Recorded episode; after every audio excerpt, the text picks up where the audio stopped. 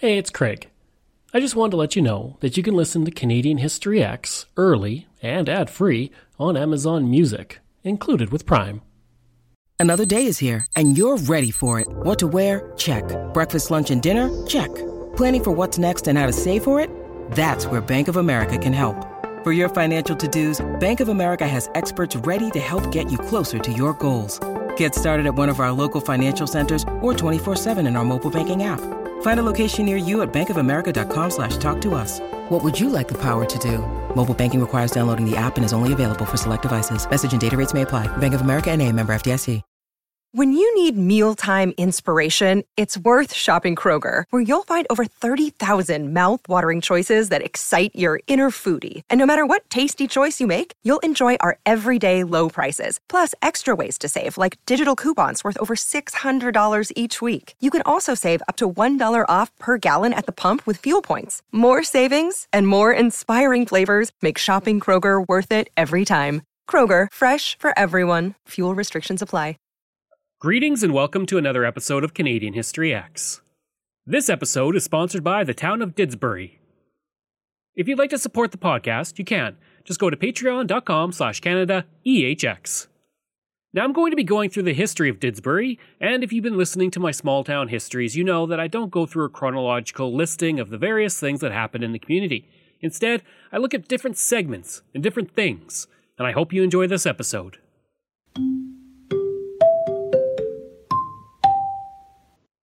Indigenous history.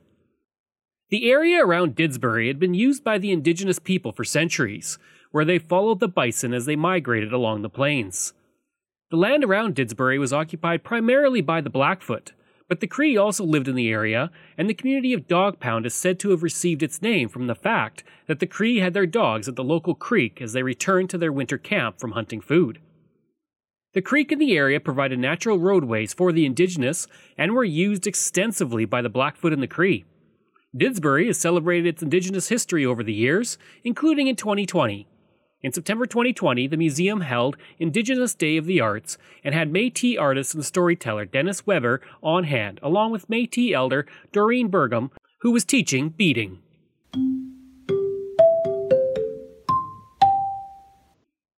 Founding of the community. As Europeans arrived in the area, the area was sparsely populated for the most part, but it would slowly develop into a small settlement, with Mennonite settlers arriving around 1894.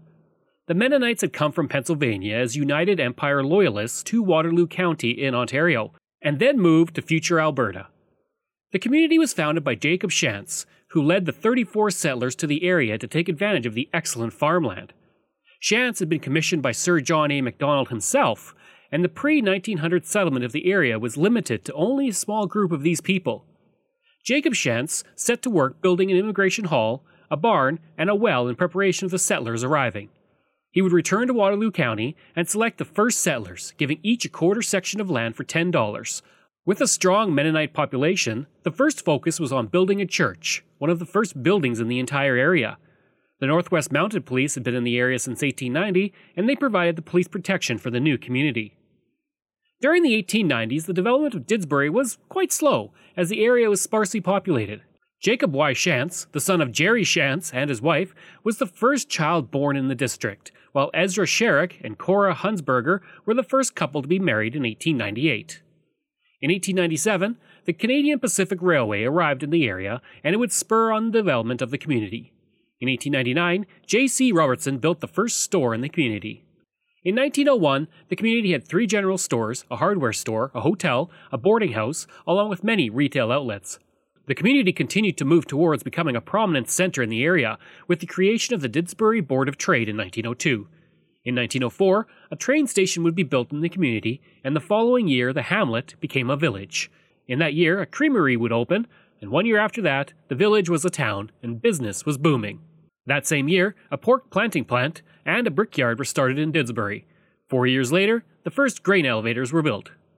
In 1901, the village overseer was a man named Cornelius Hiebert, and he had moved to Didsbury in 1900 and would serve as the overseer for three years until 1904 when he made the decision to run for the Alberta legislature the following year, when Alberta would become a province in Canada. He would win, becoming one of only two conservatives elected that year, He was also the first Mennonite elected to the Alberta legislature.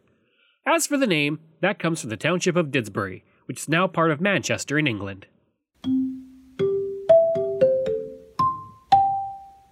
Sunny Slope Shelter. When early settlers came to the prairie areas that would become Saskatchewan and Alberta, they often built sod houses to live in.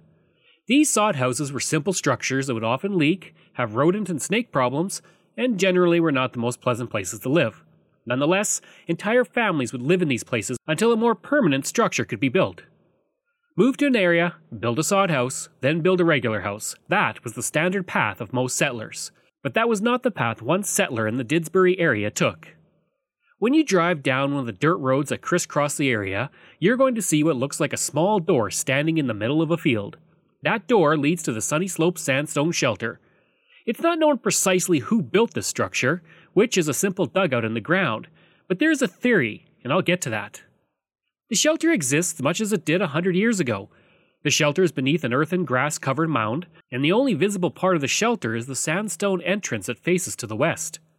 Shelters like this were more common than we realize. Several homesteaders who migrated to the central Alberta area would create shelters such as this using pre modern building techniques. Often the shelters were temporary living quarters, with families living in sod houses, simple shacks, or tents. The shelter roofs were typically made of logs or sod, supported by poles. The area around the Sunny Slope shelter is free of trees for the most part, so such shelters would provide an excellent escape from the wind and the cold. So let's look at the shelter and who possibly built it. The first records on this land relate to Eric Steendahl, who had made an entry in the quarter of land on August 22, 1902, he would hold the land until it was released on June 26, 1903. Early settlers in the area recall seeing Steendahl hauling sandstones from the nearby lake. Local blacksmith, a Mr. Coventry out of Olds, would later state that Steendahl had come to him asking Coventry to make hinges for a door. Years later, Coventry, in relating the story to Jack Smith, stated he visited the shelter and saw that his hinges were on the door. The shelter at the time was 10 feet by 12 feet with a dome shaped ceiling in which there was a skylight and a chimney.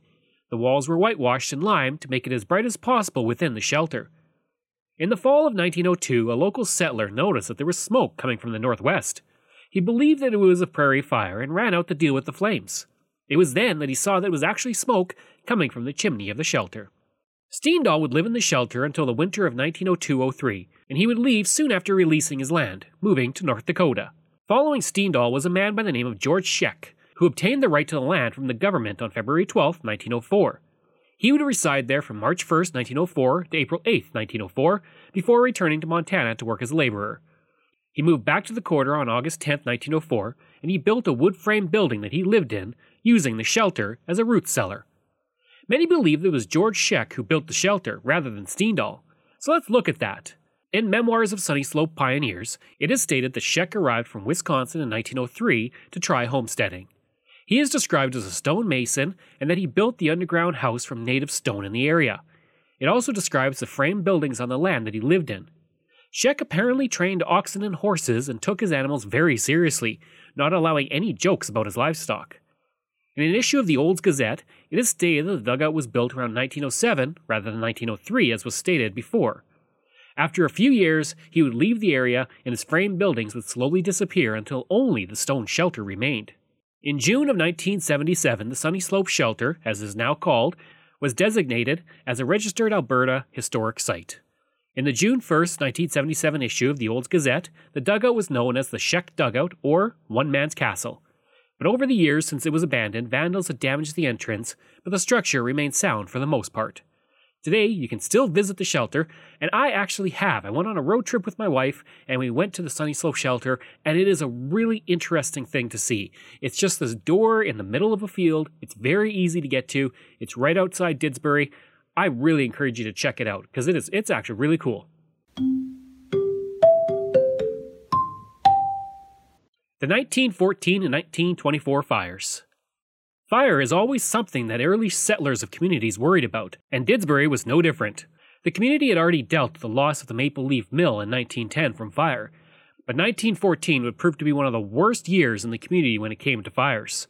On January 1, 1914, the original business section of the community was burned to the ground, including two of the main blocks of Railway Avenue, which included two large frame hotels and a barn. The total cost of damages was estimated to be $300,000, which would be nearly $7 million today.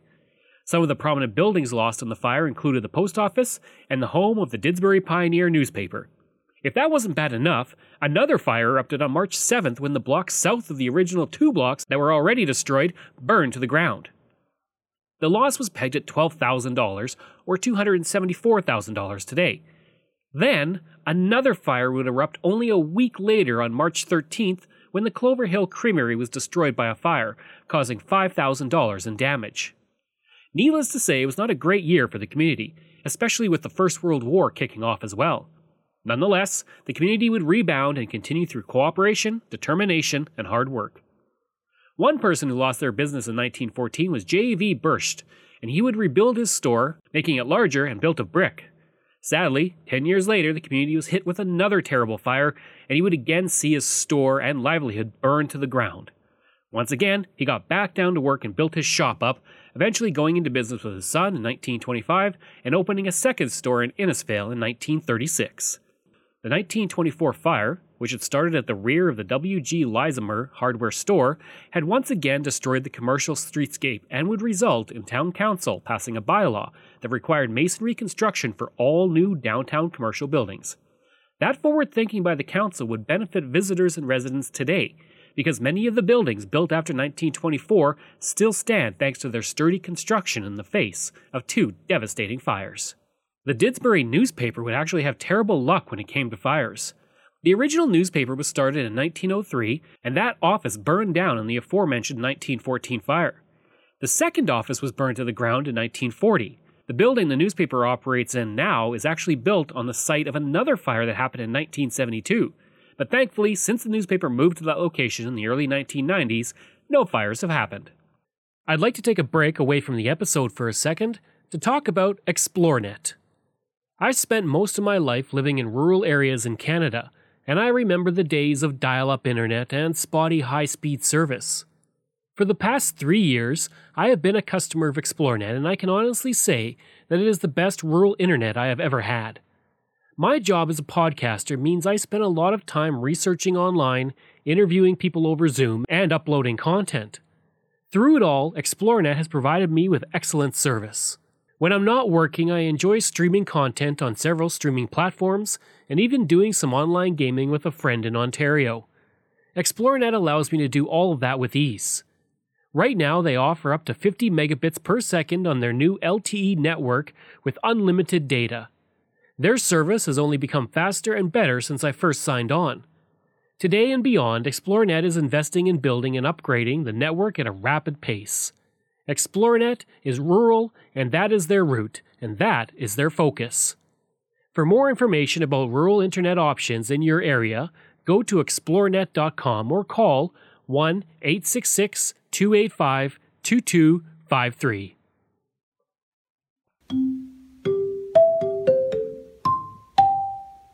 The Didsbury Museum. If you've listened to my town histories before, then you know that I absolutely love local museums. The building that houses the Didsbury Museum was actually the Didsbury Public School, a brick and sandstone structure that was built in 1907 and held its first classes in 1908. The school would be used not only by students, but also as a temporary hospital during the outbreak of the Spanish flu in 1918 and as a training area for the men and women who enlisted during the Second World War. In 1989, it became the home of the museum, and in 2011 was designated as a provincial historic resource.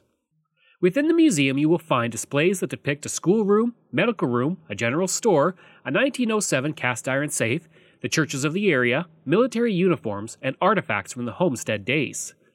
If you want to read the newspapers of the past in the community, you can, because you can find every newspaper since 1908 at the museum. Here's Mayor Rhonda Hunter. So much about the museum. It's so busy. Uh, it's really so busy. And, you know, it started out as a school, and I actually went to school there in 1960 something, early 60 something, um, my grade one or two.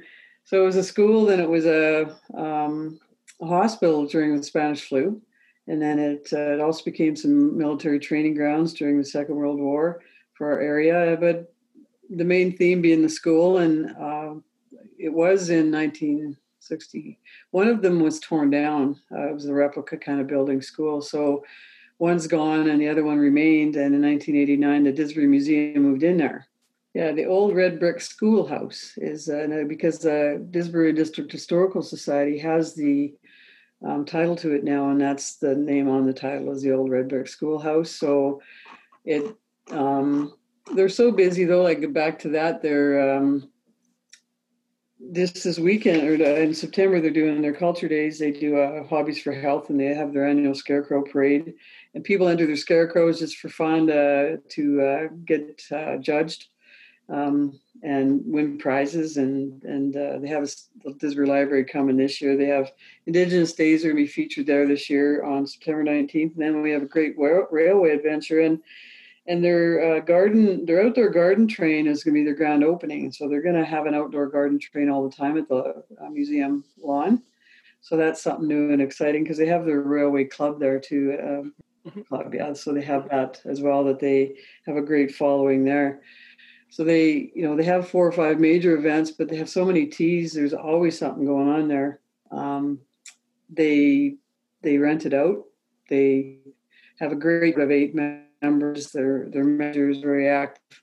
I call them the keepers of our history, and they're so good at it. They have about ten thousand plus archived items at the museum, which is phenomenal. And they're all from our area, from local and and area. Because as you, know, I'm not sure what you know about rural communities, but uh, rural urbans is that our rurals are very very much part of our community, and and they help build our towns and you know back when and still they're very active volunteers and, and builders in our community so everything is about our, our region around Didsbury. Uh, it was the first free library when they opened. They are open six days a week, uh, which is and uh, year round. They'll make special appointments for you to come and look. They have an active uh, working classroom.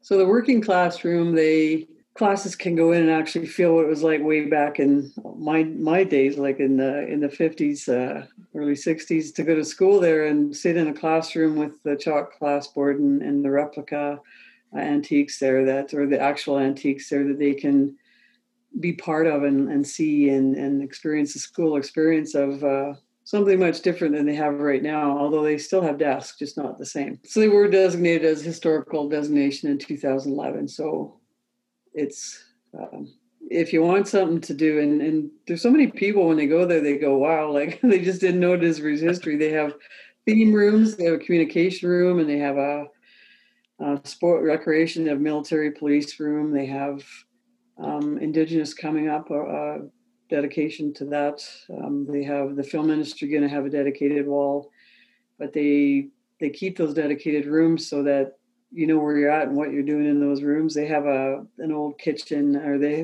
where they have their teas and stuff. They they have all their antiques in there, and they use the old teacups, and it's really a good feel. And they really do a lot of work to give people the experience. Notable buildings. For many of these buildings, you can walk around the downtown core of Didsbury and find plaques on the buildings detailing the history in even greater detail than I'm going to here. The Canadian Pacific Railway station that would bring so many future residents to the area was built in 1902, and it's a Type 8 depot. Similar types of stations were built throughout the province, but the Didsbury one is the last example of this type of station in all of Alberta. Not only that, it is one of the oldest stations on the historic Calgary Edmonton rail line, which was constructed in 1891. The construction of the building would have a huge impact on Didsbury as the community officially became a stopping point for those traveling the railroad. As was seen, within a few years of the station being constructed, Didsbury had grown from a hamlet to a full fledged town, and the train station would become a provincial historic site in 1978. The Bursch block in the community dates from the fires that destroyed two different stores owned by J.V. Bursch. The building still stands and is a testament to the importance of Bursch, who had come to Didsbury in 1903 with his wife. He would become one of the most influential businessmen in the community, while also serving as a member of the first town council, a member of the school board, and the Sunday School Council. He would pass away in 1957, but his building still stands and is a symbol to a bygone era and the determination and endurance of early settlers to the Didsbury area. The Lismer block was built after the 1924 fire, and it had even worse luck than the Bursch block. Originally built in 1901, the store was owned by W.G. Leisemer and it would burn down in 1908, was then rebuilt, then burned down in 1914, was rebuilt once again, then burned down once more in 1924. The new building would be built using the new bylaw rules from the town, and it continues to stand to this day. The Royal Bank building stands as the original site of the embalming studio and furniture shop that was once built in 1902. The terrible fire in 1914 would start at the store and spread throughout the downtown core. Later in 1914, the Royal Bank would erect its current building, which has housed many businesses over the years and was lucky enough to survive the 1924 fire.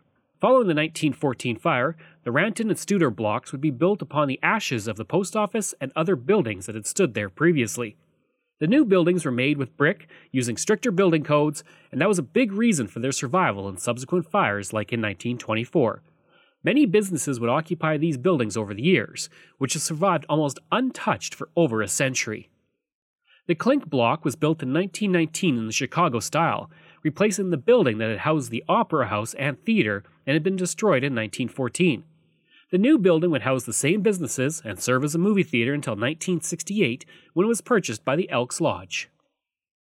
In 1903, the Union Bank arrived in Didsbury and operated out of a wooden building until 1906 when a new building was made using masonry construction. That turned out to be a very good move since it was one of the few downtown buildings to survive the 1914 fire, and it still exists to this day, serving as the home of the Bank of Montreal for many years beginning in the 1920s, then as the municipal building for the town afterwards. Today, it is one of the few remaining cast stone buildings in Alberta and one of the oldest buildings in all of Didsbury. The AGT Telephone Exchange building was built in 1920, following the fires of the previous decade, and it survives to this day as an excellent example of public architecture from the 1920s. Not only that, has been designated as a provincial historic site because it is one of the few remaining examples of the old telephone exchange buildings still in Alberta. Here's Mayor Rhonda Hunter. Well, you know, we have a lot of residential, historical, um, older buildings, uh, some with uh, historical designation. One of them is the Hiebert House. That was built in 1907. Um, I actually had friends that used to live in it, and it's beautiful home, with the beautiful banisters and the stairwell and the three stories, and it has the Widow's Peak on it, where you go up, you can go up there and watch the town on the Widow's Peak mm-hmm. um, idea. But our downtown, um, you know, the JV Birch building, the Clink block, the Union Bank, the WG Weismer building, the train station that was uh, repurposed uh, and salvaged by uh, a man called Eldon Foote who donated it to our local scouts uh, group that aren't active right now, but it is very active. The train station houses our Chamber of Commerce as their main office. And these buildings are beautiful. Um, they do have retail in them. There are some that have uh, apartment suites upstairs, but really very uh, just in, in, use and very uh, um, you know, some ladies' clothing stores. The Elks Hall is in one of them. Um, we have one that's currently vacant. It's the Union Bank. It was um, one of the masonry ones that didn't burn down in the fires because it was masonry. And that's currently under renovation. So we're excited to see what it is going to be because they won't tell us right now. They're keeping it secret. It used to be, it has been a hair salon and a, a floor, flooring store and so the owners are renovating it, so it's pretty exciting.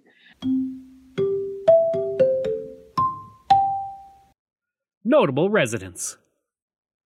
I'm going to close out this episode, as I usually do, by looking at the notable people to come from the community. Now, Canada's not known for its fencers, but Didsbury had one of the best fencers in Canadian history. On December 31, 1916, Edward Brooke was born in Didsbury. In 1950, he would take second at the British Empire Games and second in 1954 at the British Empire and Commonwealth Games. In 1952, he would compete at the Summer Olympic Games in Helsinki, finishing 14th and 22nd in his events. Brooke would pass away on November 1, 2002, in Calgary at the age of 85. Brooke is not the only Olympian from the community. Ice dancer Karyn Garossino was born in Didsbury in 1965 and would go on to compete in the 1988 Winter Olympics in Calgary, taking 12th in her event. She would have a great deal of success at the Canadian Championships, winning third twice, second four times, and first in 1989. She is also the aunt of Claire Boucher, the singer and artist also known as Grimes, who is currently married to Elon Musk. Karyn's brother Rod competed with her in ice dancing and was also born in Didsbury. Byllee Lang was born in Didsbury on December 4, 1908, and thanks to her rancher father, grew up knowing how to use a rifle and ride a horse. After paying her way through art school in Winnipeg by painting people's pets, she would gain commissions making sculptures of pet dogs for wealthy women in Toronto, using that money to travel to Europe. After spending a few years in Europe, she would leave Berlin when Adolf Hitler took power, traveling to Paris where she met her husband Alfonso, and the couple settled in Spain. As the Spanish Civil War started, she returned to Canada and her husband stayed with the Spanish Red Cross. She would never hear from him again, and in Canada her work was becoming widely known and she made several works that were widely acclaimed. In 1945, she moved to Bermuda, where she would live for the rest of her life. Here's Mayor Rhonda Hunter. We have a beautiful view coming into town um, from all four directions, but in particular from our uh, off the QE2 coming in from east to west because you go down through a beautiful river valley and and our our campground is down there that's beautifully treed and but it's a beautiful river valley. It's not it's more amenable to it's not really amenable to farming or um, um, other purposes like building or anything. The just the nature of the, the land being marshy. Um, so we have just the beauty of it and the greenery of it. And there's also a, a, a nursery a tree nursery over there um, along that river valley. The front of it's on the, you know, further over on another road, but the back of it um, backs onto there too. So they've got a lot of beautiful trees that have added to that area. Um, when you come here, we have a great shopping experience. We have really unique shops um, that that use that sell a lot of local crafts. Lots of people that have, that have put their crafts and and uh, projects into these stores. Plus, this the store being the feature of ladies' clothing we have oh gee just you know a variety you have all kinds of shopping experiences i guess when you get here and i, I can't really identify one in particular because that wouldn't be fair. So um, friendliness you know you see downtown you see the beauty of the downtown. Uh, there's lots to do. You you won't get bored. We do have that great library. We have a, a golf course. If you want to come and golf and it's right right in town the golf course and it's a tricky little nine hole and people love it. And they say if you can golf on the golf course, you can uh, golf anywhere because it's such narrow fairways. So it's hard to hit the fairway. It's so narrow. You will see um, the beautiful residential heritage district, and even our newer districts are really beautiful with landscaping and and the people people that have planted trees or just their yards are so beautiful. So you'll see that, and you'll see a very busy community that is very know family focused there's lots of playgrounds um, there's lots of open green space linear space to go and just run around. We have um, like i said the park and that's it's a great area to go down and just enjoy. So you can always do that. And we have all kinds of of uh, food food types. So you're not limited just to have a hamburger unless you want a hamburger. There's lots of opportunities to do other other style of dining and we have terrific neighborhoods and lots of community spirit. When you get here, you'll feel that sense of uh, it's a vibe we have that we just love our community and and we love to welcome visitors and we love to welcome new residents who want to make their home here. I hope you enjoyed that look at the town of Didsbury. It's a really cool community. I've been there several times. And if you did, please give a rating and review. You can reach me at craig at canadaehx.ca or you can visit my website and see hundreds of articles on Canada's history or all my podcast episodes. Just go to canadaehx.ca. Again, you can support the podcast by going to Patreon. Just go to patreon.com slash canadaehx. Just like all of these wonderful patrons have. Aaron O'Hara, Robert Dunseith, Todd Casey, Catherine Roy, Luke S., Vic Hedges, JP Bear, Jason Hall, Phil Maynard, Spencer M., and Iris Gray. Thanks, and we'll see you again next time.